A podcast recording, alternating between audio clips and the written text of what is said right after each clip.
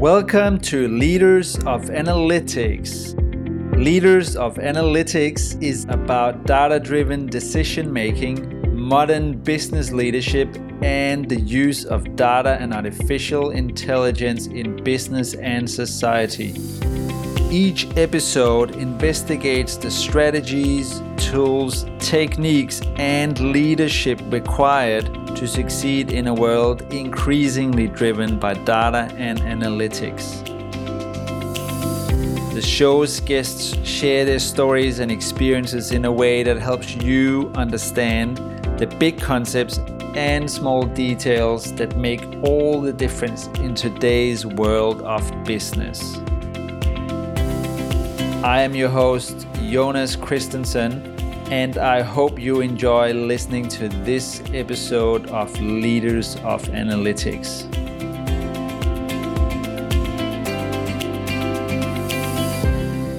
In a recent conversation with data warehousing legend Bill Inmon, I learned about a new way to structure your data warehouse and self service environment called the Unified Star Schema. The unified star schema is potentially a small revolution for data analysts and business users, as it allows them to easily join tables in a data warehouse or on a BI platform through a bridge. This gives users the ability to spend time and effort on discovering insights rather than dealing with data connectivity challenges and joining pitfalls. Behind this deceptively simple and ingenious invention is author and data modeling innovator Francesco Puppini.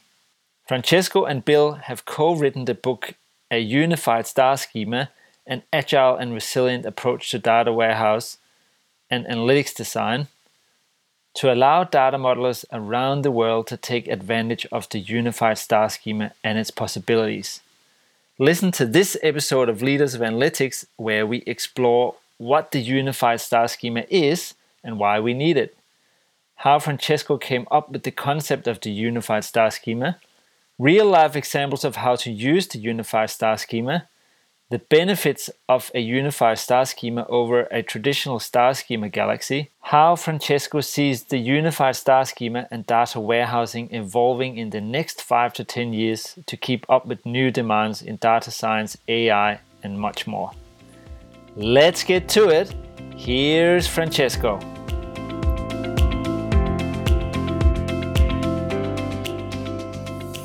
Francesco Puppini, welcome to Leaders of Analytics. It is so good to have you on the show. Hello, Jonas. Thank you for having me here. I am so excited about this episode. We are going to be talking about the unified star schema, which I have just learned about from my good mate, Bill Inmon. And you and him are uh, even better mates. You have written a book together. We're going to hear all about it today. But the unified star schema is your invention. And we're going to hear a lot about that in the next sort of hour or so. But Francesco, before we get to that, we want to hear a little bit about you, your career background, and what's brought you to where you are today. So, could you please tell us a little bit about yourself? Sure. Okay. About studies, I actually am an engineer in telecommunications. So, I studied at the University of Bologna, my hometown.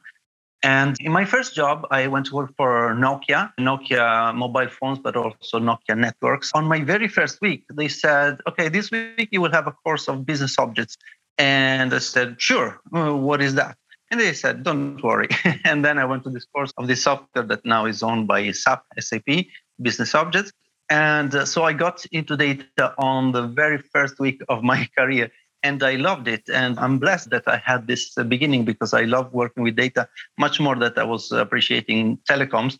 And it's also much wider domain. So I'm very happy that I ended up there. And since that first week, nothing has changed. I've always been in data and I simply love it.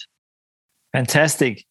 And since then, you have done lots of different things in the data space. Could you tell us a bit about how your career has evolved in data since that first week of learning business objects? Sure, not too much in detail. I will not do it week by week.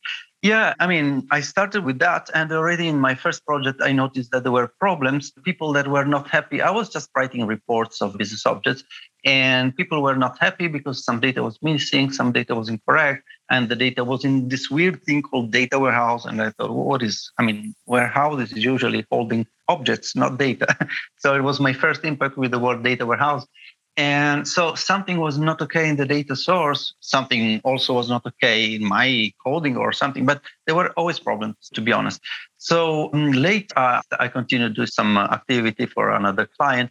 So I was always working for either consultancy firms or being a freelance consultant myself. And jumping from client to client, I was noticing always the same problems repeating. So one day I said, you know what? instead of working just in front end, like developing data solutions for front end for business people, let me have a look what happens in the data warehouse. So I went to work for this company called Teradata that you probably know.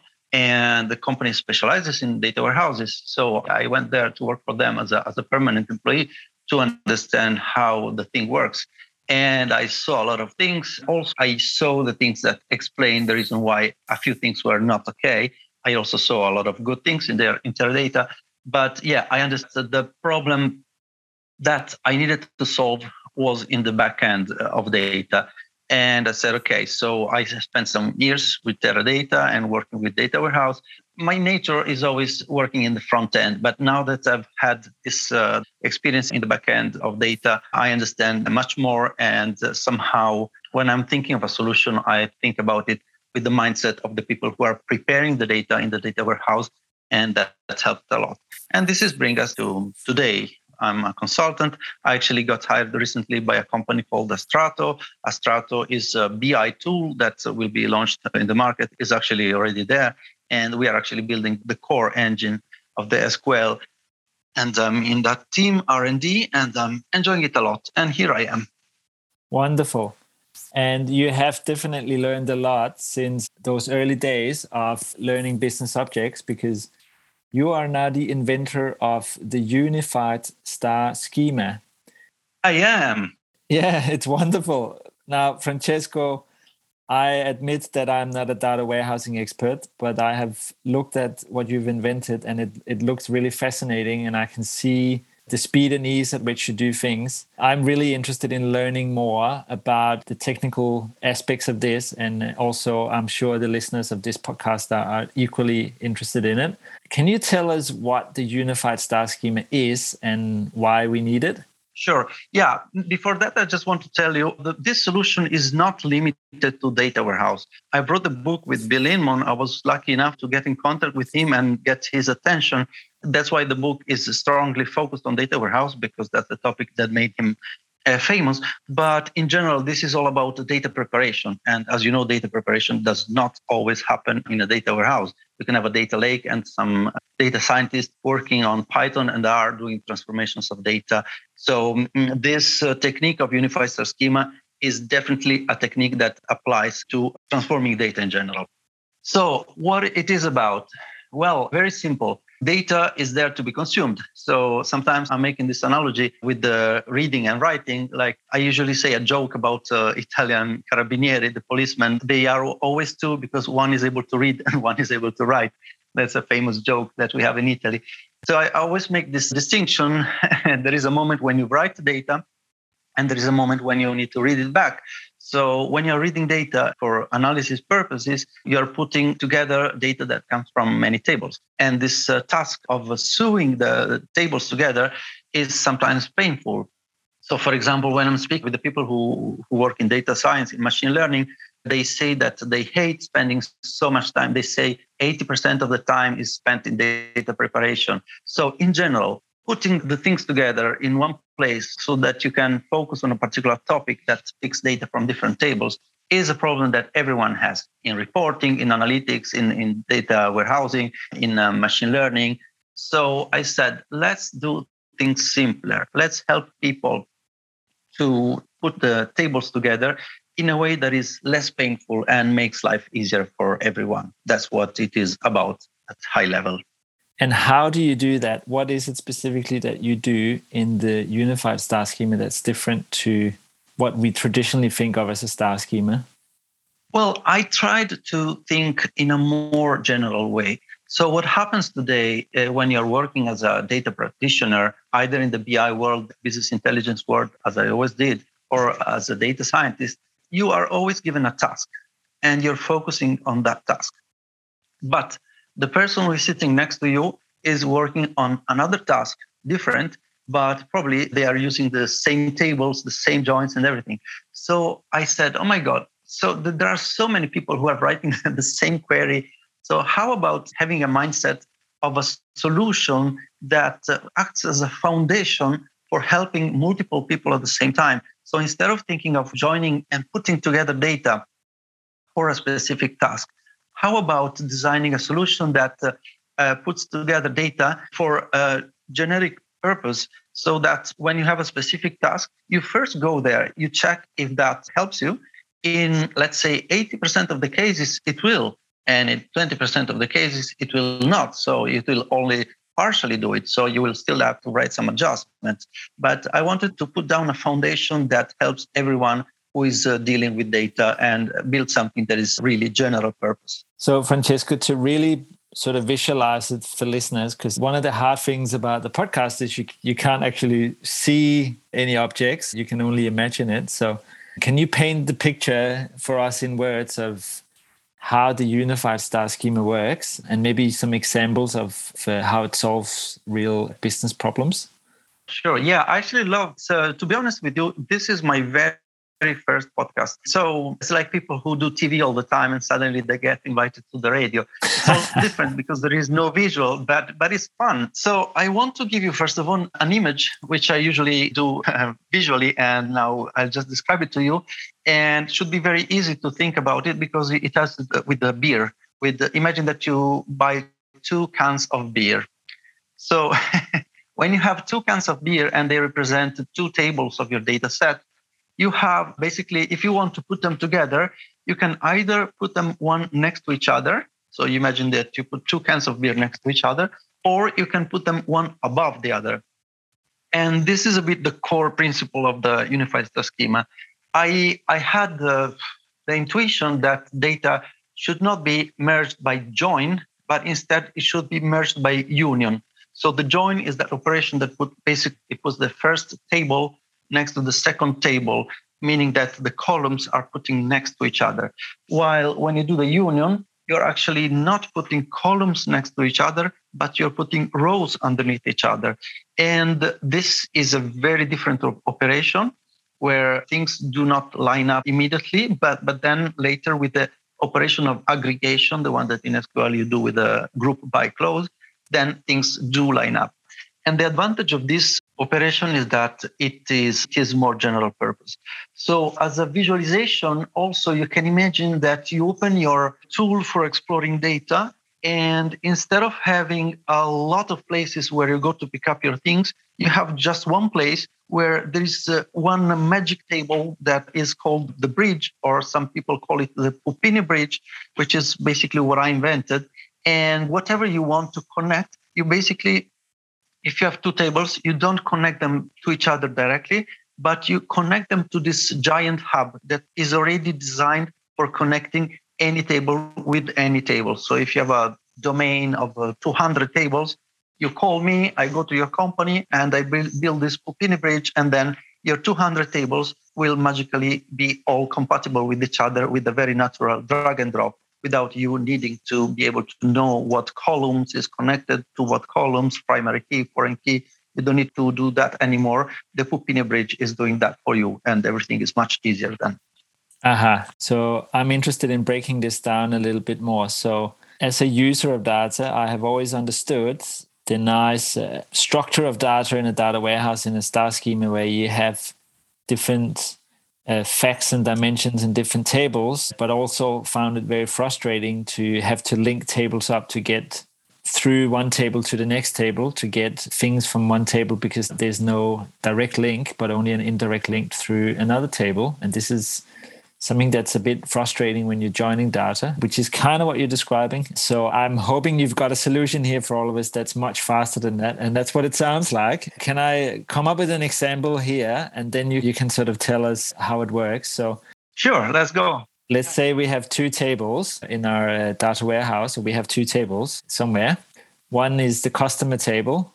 So it has everything about customer. Another one is the product table. And you can join the customer and the product via a key. So, as you said, you can join the two tables. And maybe we have a third table. Let's add a third table. We have sales of products as a count of number of sales. So you have the sales of a unit number of sales you have what product in the product table and you have the customer that bought the products in the customer table you can join these up when you're doing the union you're saying you're stacking the tables on top of each other yeah. which uh, intuitively then you get messed because the rows and columns aren't the same. Sorry, the columns aren't the same. Yeah. But you have a solution for this in the unified star schema. Is that correct? Yeah yeah totally.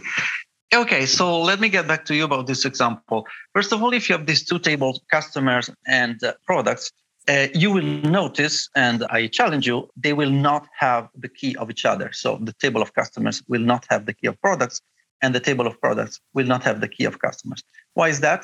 Because these two entities exist independently. Imagine you go to a website, you sign up, so basically, when you submit your registration, this will populate one new row in the table that they will internally call it clients or customers or users. And so that's is adding a row. But in, in that moment, they don't know yet what you will buy. And at the same time, when an employee of the company is adding a new product, they add a new row, but they don't put the customer ID because they don't know who will buy this, that product. So, what is the relation between customer and products? Well, it's not only one. And that's why I'm here with a solution. Because if the relation was only that a customer buys a product, then the life would be super simple and we would not even need the unified star schema because you basically have a table sales that connects to customer and product. But in the real world, sometimes you're not happy with the product that you buy, so you want to return it. So there is a second table. So the first table is called sales, and it is called fact table because basically it's telling us a story that a customer bought the product. But then there is a second fact table called the returns, where a customer is sending back a product to the company.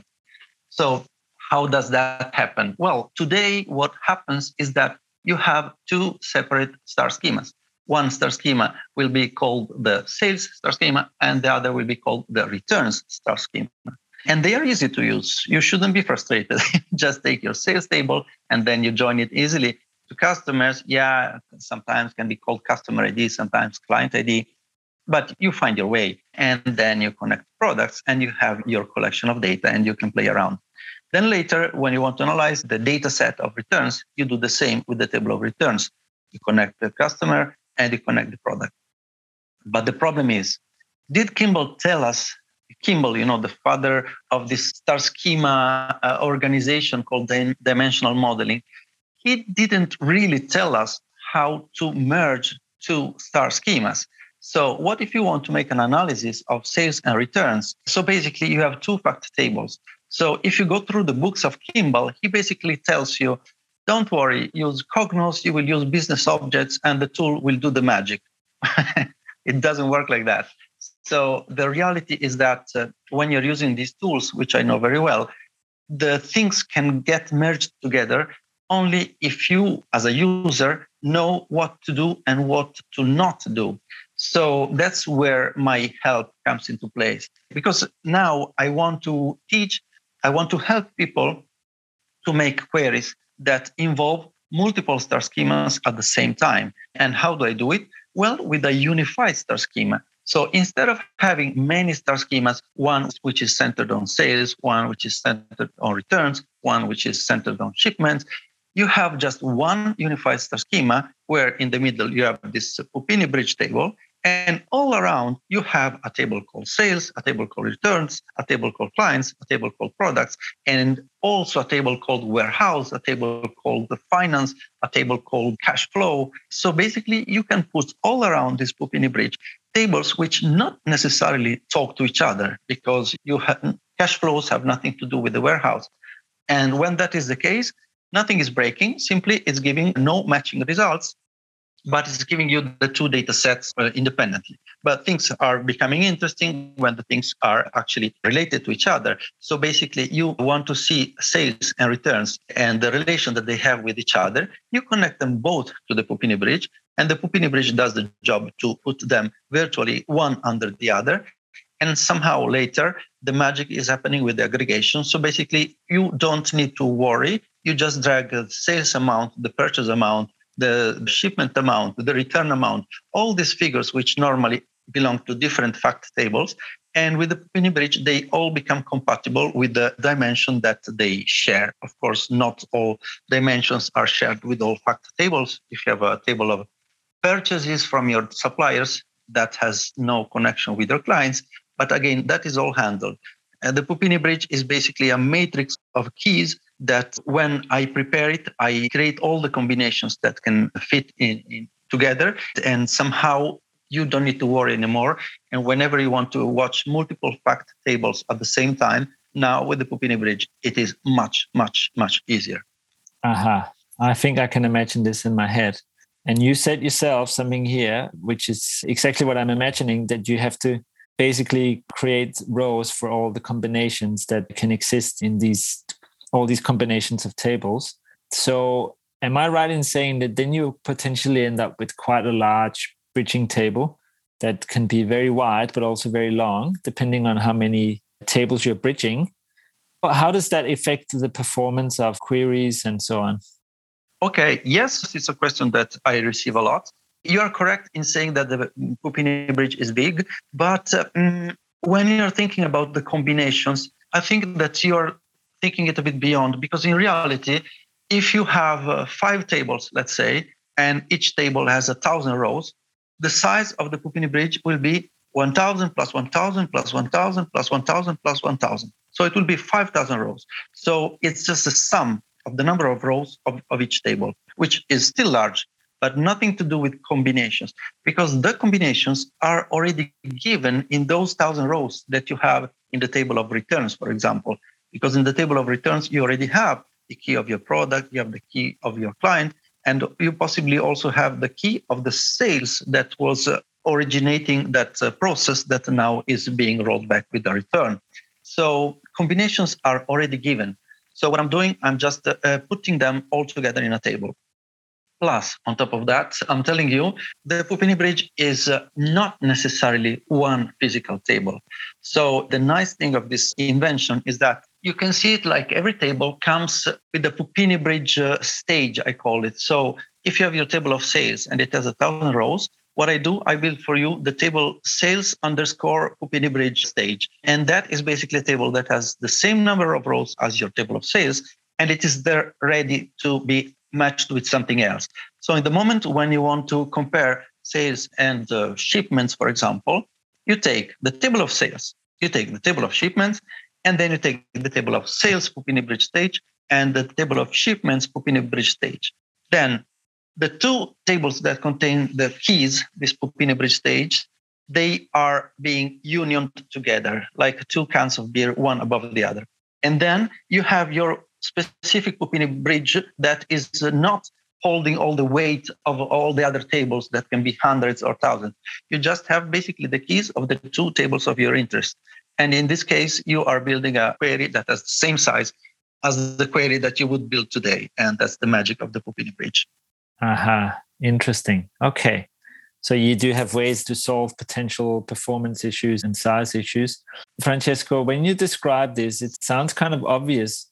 Two questions. How did you come up with this idea? And why has no one else come up with that idea until now? I love this question. I love it. And I have received this question uh, a few times, but not many times, to be honest. And actually, that is the question. Why did we have to wait until now? I mean, to me, am I using a particular technology that did not exist 20 years ago? No. This Puppini bridge could be invented in the age of the ancient Greece, to be honest. So there's nothing to do with the technology available. If I have to tell you why I have invented it and not someone 20 or 30 years ago, there are two things that come to my mind. The first is that I'm a passionate, crazy Italian and I'm always questioning everything. So that's a bit of a, a, thing of my character. When they tell me this is the way to do it, no matter if it's about tables or about, I don't know, fixing a bicycle, they tell me this is the way to do it. I'm always saying, hey, wait a minute, who said? Said who? who, who, who is saying that this is the best way to do it? So let's check if there is another way. Let's ask, let's investigate. So that's a bit of my thing. But I'm probably not the only one who has this uh, attitude of always questioning and trying to improve things. So the other thing that comes to my mind is that the Puppini bridge is based on the union. But the union is an operation that in the SQL language is quite painful because when you make the union of two tables, you need to manually add uh, all those uh, dummy columns that exist in one table and not in the other. So it's sort of uh, painful. But when you are working with the Qlik language, which uh, I was doing for many years, Qlik is another tool of business intelligence, which has its own language. In that language, the union is called concatenation. And that's super easy to do because it's handling for you all the creation of the dummy columns that are not matching. And also, the same thing is happening in R and in Python, for example. For example, in, in R, you, you have a function called bind the rows, and this is coming from the dplyr library. And this is exactly doing the same job. So if you have uh, two tables, one table has the columns A, B, C, and the other table is column A, B, D, what is happening, this bind rows command is basically piling up A with A, B with B, C with an empty half column, and D with an empty half column. So it's already creating the half columns like these dummy columns uh, automatically. So you, your command, your syntax when you're typing the command, it's super easy. That's happening in, in R, in Python, in Qlik, and in many other languages, but not in SQL. So probably I was lucky enough to be able to bring an experience from Qlik, and that existed. So there is a solution in Qlik that is called concatenated fact tables, which is exactly the union of two fact tables. And I started from that, and I said, why not generalizing this? And that's why now in the 2020s, this solution has seen the light. Very interesting. I'm actually fascinated by that because when I was imagining what this table looks like, I was is exactly imagining when you export a table from Qlik into a data warehouse, what it looks like, because I've seen the, exactly the same. You have lots of of empty cells in a in a table that is sort of yeah not joined together, but a big union of lots of rows, and you yeah. have lots of blanks, but also lots of combinations, and it becomes very large and typically not very easy to query or slow for a data warehouse. But that's probably how Qlik exports it and the way it stores the data and so on. Exactly. This is actually the union of two tables it's sort of weird because then you have a big giant spaghetti table and the end user is confused because you have the column uh, sales type and the column uh, shipment type all together and that's confusing. So the thing that i changed in that is that i am the, only doing the union of the keys but the business users don't see that so when the business users are searching a column that has to do with sales, like sales payment type, they will find it in the table called sales. And when they search a column that has to do with the return or whatever, they will find it in the table of returns. So basically, I'm not changing the nature of the tables. All the tables that you have originally, they still remain there. What I union is the Puppini Bridge uh, stages. And this is something that the business users don't see. So the whole data set is super, super nice and clean, and everything is in the place where you expect it to be. Mm, I think we got to try this at home. Uh, this sounds very interesting. I'll let you know how we go. Francesco, you would have had some frustrations. That's typically how things get invented, right? You have a frustration or problems that you're trying to solve. You're sitting there with a business problem or a challenge. Do you remember what it was that sort of got you thinking, okay, this is how I should do it? This will solve a lot of my problems in my day to day? Yeah, but I mean, if you think about it, I wouldn't even call it frustration. When I was younger and I found a job, I was feeling very happy that I was solving problems for people, and I was actually much happier than than at university. So I was not frustrated. I was seeing that things are broken and people were unhappy. And then I was going there as a superhero and I was fixing the problem. And that was fine. But then, I mean, if you look at the bigger picture, I mean, today the world has a lot of challenges. So my vision is that all the data experts, all the data practitioners should focus on bigger problems. So at the moment in the companies, there are millions of people while I'm talking to you right now who are just uh, joining client ID with client ID. Ah, I mean, let's stop doing that.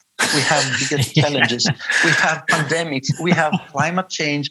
I mean, so it's not a frustration of myself. At the beginning of my career, I was happy to join Client ID with Client ID. I was being paid for that. And people were saying thank you with a smile. So my life was okay. And I guess also the data practitioners today who are doing this, they are sort of okay. The point is, we need to go faster to solve problems. That's why I did this public. I mean, I shared my ideas to anyone who can even improve it and expand it, because uh, this is a project that should be seen as a global collaboration project. It's a community thing. So I want people to take my ideas and say, Francesco, why did you not think about this? And I said, great, I was waiting for you. Let's add it. And I want this solution, the unified star schema, to be the foundation for spending time on bigger problems and really tackling bigger problems because this is what we need now. No one will lose their job there with the Puppini Bridge. They will just do more interesting jobs. Yeah, that's fantastic. And I think for listeners, that is really what Francesco is doing here. There's no patent or product sale attached to the unified star schema.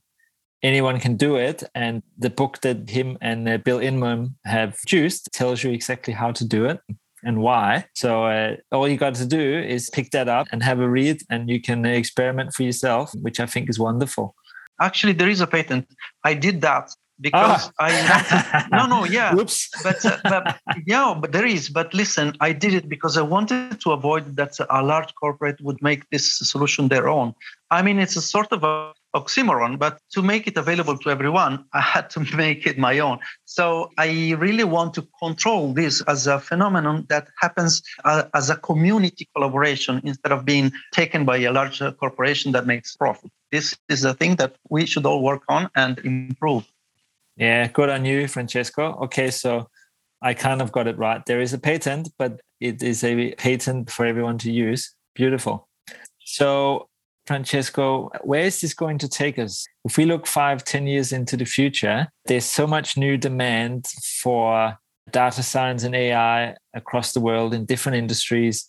And the way we use data, the way we stretch the potential of different data types is also going to evolve a lot. Where do you see the future for the use of something like the unified star schema? Yeah, well, this is really the question. I imagine, okay, first of all, if we want to collaborate and we are in different places, I think that standards will play a key role. So let me give you an example. We all have in our local database a table called country, and we have a standard. So we have the country ISO code 2, which is a two letters code that identifies a country. And we have the same for many other things. So, uh, as well as the time, because we have the date. So, every database has a calendar.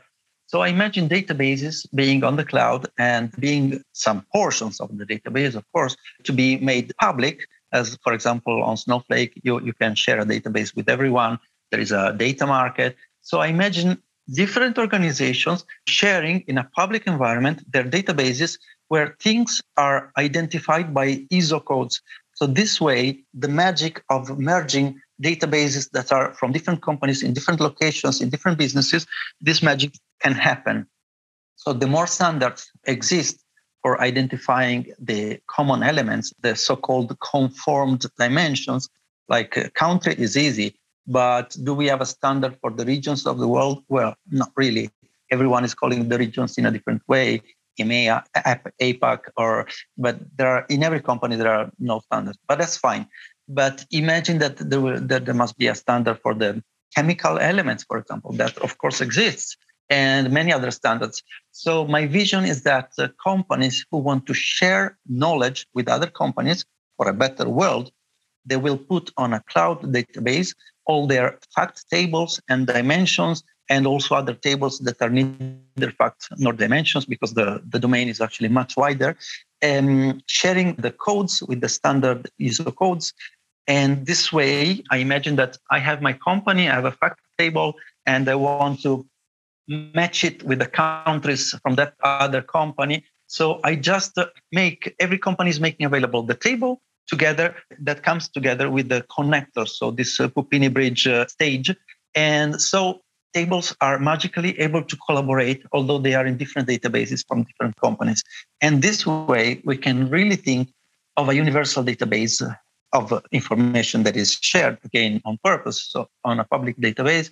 And this allows uh, the construction of a virtual giant Puppini bridge on all the databases of the world. Yeah, this is my dream. what a beautiful dream. The, the Puppini bridge of the world. I like it. Hi there, dear listener. I just want to quickly let you know that I have recently published a book with six other authors called Demystifying AI for the Enterprise, a playbook for digital transformation. If you'd like to learn more about the book, then head over to www.leadersofanalytics.com/ai. Now back to the show. Francesco, we're sort of close to the end here. Is there anything that you would like to get across about the unified star schema or anything else in this space that you haven't had a chance to say yet? Well, I mean, of course, there are many things, examples, but I think that you are really making questions that were going straight to the point, together also with the perplexity is it too big or something? So, actually, you really addressed somehow the frequently asked questions uh, that I normally see. So, this is pretty much the basic picture. And then, of course, I'm very happy to be contacted. Uh, so, this way, which with each individual and organization, we can have ideas together and move forward. Yeah, that's wonderful. And I know you do go to businesses and build star schemas, Puppini bridges uh, now and then. Actually, the last question there I'll ask is what kind of results have you seen for organizations using this technique? What are the outcomes that you see? Well, there are two, I would say. The main result is that the so called democratization of information, because today a business user who wants to access data, well, in theory, they can use the, the self-service analytics tools and they are really really brilliant tools. I work for one of them and then the classics like tableau and, and others they all exist and they are good but that's not sufficient. I challenge you if today you go to an organization and you tell uh, coo uh, hey go to the system and show me how you do your self-service analytics well they will write an email and they will send an email to a data analyst asking please do this report to me. They never go to a blank Tableau sheet or Power BI sheet or Qlik sheet or a Strato sheet or anything and say, okay, now I build my own query. That simply doesn't happen.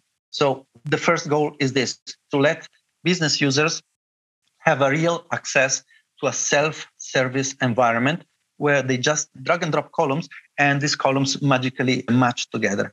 I have seen this failing so many times that you don't imagine. The idea of business objects was great, but then in the companies, because there are different ways of joining tables, they were creating a universe for a particular use, another universe for a particular use. And then the business user were saying, okay, if there are two places that are different, but I don't know what the difference is, I don't know which one to use. So I write an email to my data analyst. So this is the first achievement, making sure that everyone and go to a place where everything is connected together in a way that is really, really the most universal possible. And they do self service analytics. And the second is being able to do data science in a, a more consistent way.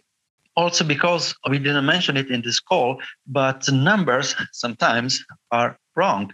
So, what happens in organizations is that they have reports which do not match what is written on the data source.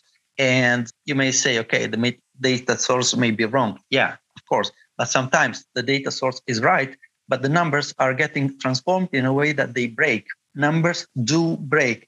So, my second achievement is that I imagine a world where reporting is done and machine learning models are created where numbers are more reliable. And the topic of re- reliability of, of the numbers, numbers which do not get uh, broken by creating joins, this is the core outcome of the unified schema. Numbers are always matching the source, always. I guarantee.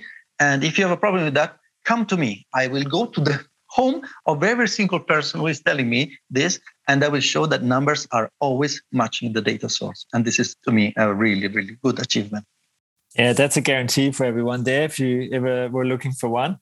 And I think you've described really what I can see as one of the main benefits of the unified star schema is that it actually is a little bit foolproof. So the situation you're describing with a business user trying to get information out of data and joining different tables without having the knowledge of how a data warehouse is structured. So uh, effects and dimensions and how you have to necessarily join them through different tables and match keys. The fact that they can, without even thinking about it, always join things together via one single bridging table just makes it so much easier. You just know that it will join. That that really really helps sort of bridge that gap. If I make use the word bridge, it bridges that gap between the novice user and the very experienced user who necessarily understands a lot about the data warehouse and so on. It takes time to learn all that. Now, one last question I had, I must admit, I forgot this question. I, I've been thinking about it for a while and I want to ask it before we go, Francesco, is you mentioned that one of the things, the problems that the USS solves is that there is this loss of data, but there can also be a duplication of data through table joining.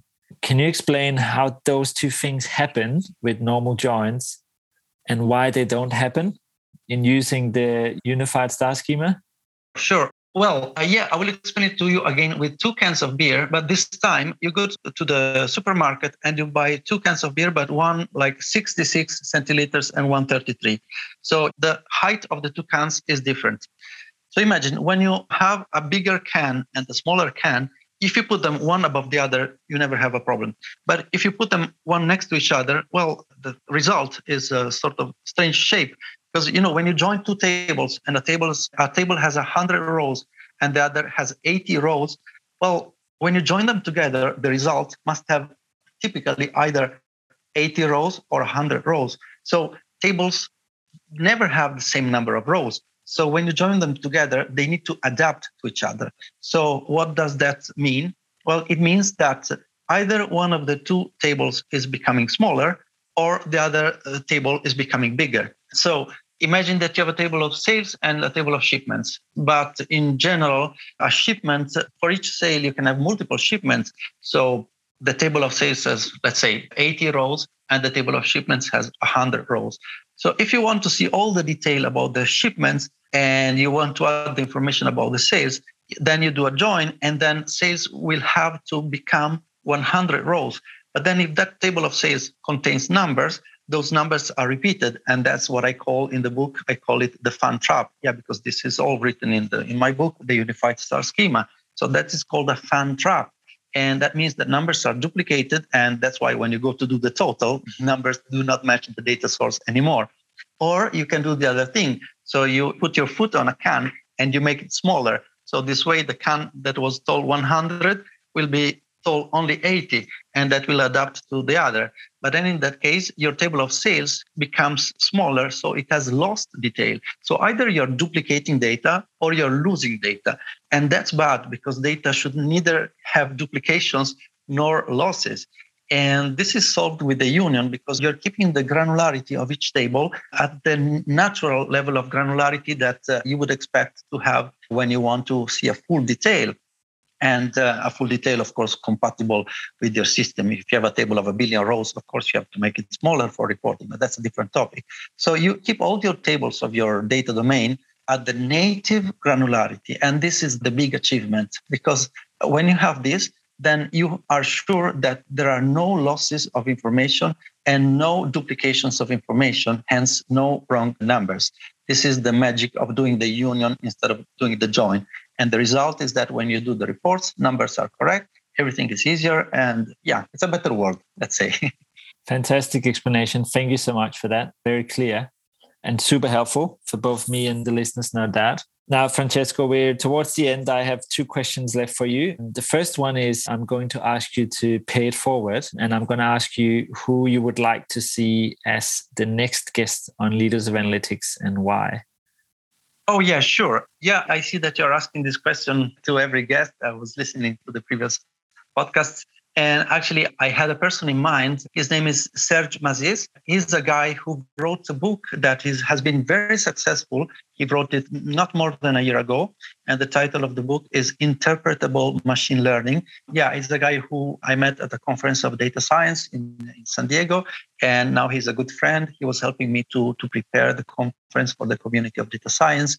And yeah, he's really passionate about his job. He's working in the agricultural sector so he's building machine learning models for improving and optimizing agriculture and the crops and everything. So I definitely think that his knowledge should be shared through your channel. Brilliant. I will definitely be reaching out to Serg and thank you for that. That is a brilliant recommendation and uh, we will get him on the show, no doubt. Lastly, where can people find out more about you and get a hold of your content? Oh, that's easy. I think the best way is to contact me on LinkedIn, Francesco Puppini. And yeah, I am the one wearing a tie. I have a funny picture of myself in, in San Francisco dressed in a suit. I'm never dressed in a suit with a tie. I mean, it hasn't happened for a long time, but sort of like having that as my profile picture on LinkedIn. So that's me. And LinkedIn is the starting point. I don't have a website. I like having common spaces where I can share things with others. So in LinkedIn, for example, I have a group about the unified star schema. So anyone can join it. And yeah, that's a starting point. And then uh, I typically join a lot of webinars. I think if you Google my name, and especially if you Google Puppini Bridge. Yeah, because if you Google Puppini, you will find my sister. She's a singer, but that's a different story. But if you Google Puppini Bridge, you will find also a lot of videos. So people who want to have also a visual about the unified star schema, they will definitely find on YouTube several webinars where I'm sharing practical demos on Tableau where I show how to use and what the benefits are. So, yeah, YouTube and LinkedIn. Brilliant. And listeners, I do also recommend that you do have a look at Francesco and Bill's book. I am reading through it at the moment to learn more about the unified star schema, and it is really interesting. It's an equal part of history and general insight into how data warehousing works, as well as uh, how the unified star schema works in that world and makes it even better. So please do go and check that out. Francesco, thank you so much for being on Leaders of Analytics today. I have really enjoyed learning from you and understanding more about your innovation here. And I can't wait to try that in my own day to day. Thank you for contributing to the world with all you do and all the best for the future. Thank you. It was fun. It was really fun. Thank you for making it happen. My first podcast. So it was fun. It was a pleasure talking to you. So let's keep in touch. And with everyone who listened to me, don't be shy. Add me on LinkedIn. I have a lot of people. I like community. I like sharing. So let's be all united in tackling problems that can be solved with data.